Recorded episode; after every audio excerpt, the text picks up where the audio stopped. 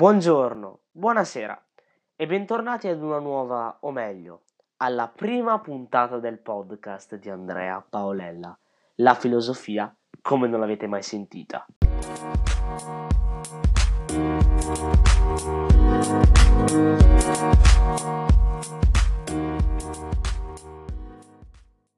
In questo breve podcast cercherò di spiegare che cos'è la filosofia, perché è importante conoscerla e l'importanza della sua presenza nella vita quotidiana. Che cos'è la filosofia? Beh, in realtà non esiste una vera e propria definizione di filosofia, sebbene in tanti abbiano nel corso dei secoli provato a darne una. Sappiamo con certezza che la parola filosofia derivi dal greco e che, letteralmente, significhi amore per il sapere. È un modo di pensare che possiamo collocare a metà strada fra la scienza e la religione. La filosofia, infatti, è razionale come la scienza, ma globale come la religione. La principale differenza fra scienza e religione consiste proprio nel fatto che l'una, per spiegare determinati fatti, si serve della ragione e l'altra della fede. La filosofia, dal canto suo, cerca di dare una spiegazione a tutto, ma sempre servendosi della ragione, il che non significa che essa spieghi tutto, tuttavia porta ad un sapere, che in realtà riguarda un po' tutto. Per esempio, la filosofia si è spesso cimentata nel fare un'indagine sui principi della realtà, ci fu chi sostenne che essa derivasse dall'acqua, chi dall'aria e addirittura chi dall'infinito. Si parla spesso di filosofie orientali, ma di fatto esse non esistono, o meglio, si tratta solamente di religioni e tradizioni. La filosofia nasce in Grecia, pur avendo attinto molto dall'Oriente.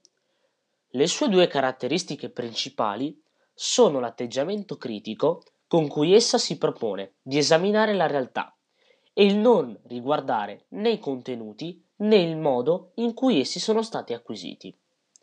La filosofia nasce nel momento in cui il sapere viene visto come un valore.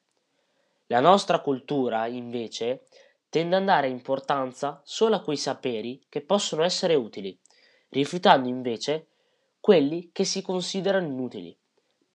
C'è poi chi dice che la filosofia è una materia stupida, assurda, inutile, brutta, indecorosa e che quindi non vorrà mai dedicarvisi. Ebbene, costoro non sanno che facendo questi ragionamenti stanno già filosofando. Ma in fin dei conti, si deve o non si deve far filosofia? Anche se rispondete no, sappiate che state già facendo filosofia. Perché? Perché state ragionando.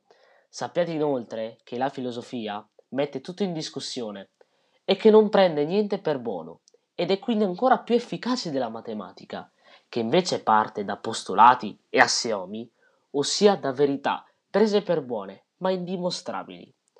Ma in buona sostanza, i filosofi chi sono?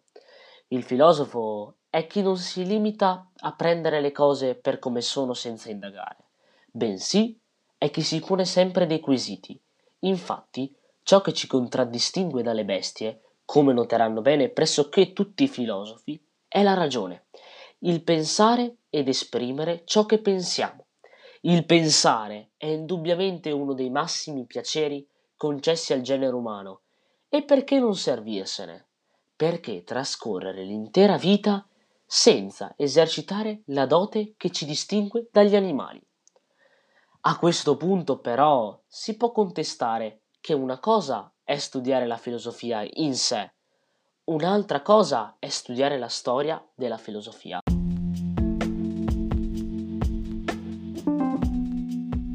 Ma questa è un'altra storia. La prima lezione sull'introduzione della filosofia è finita e alla prossima.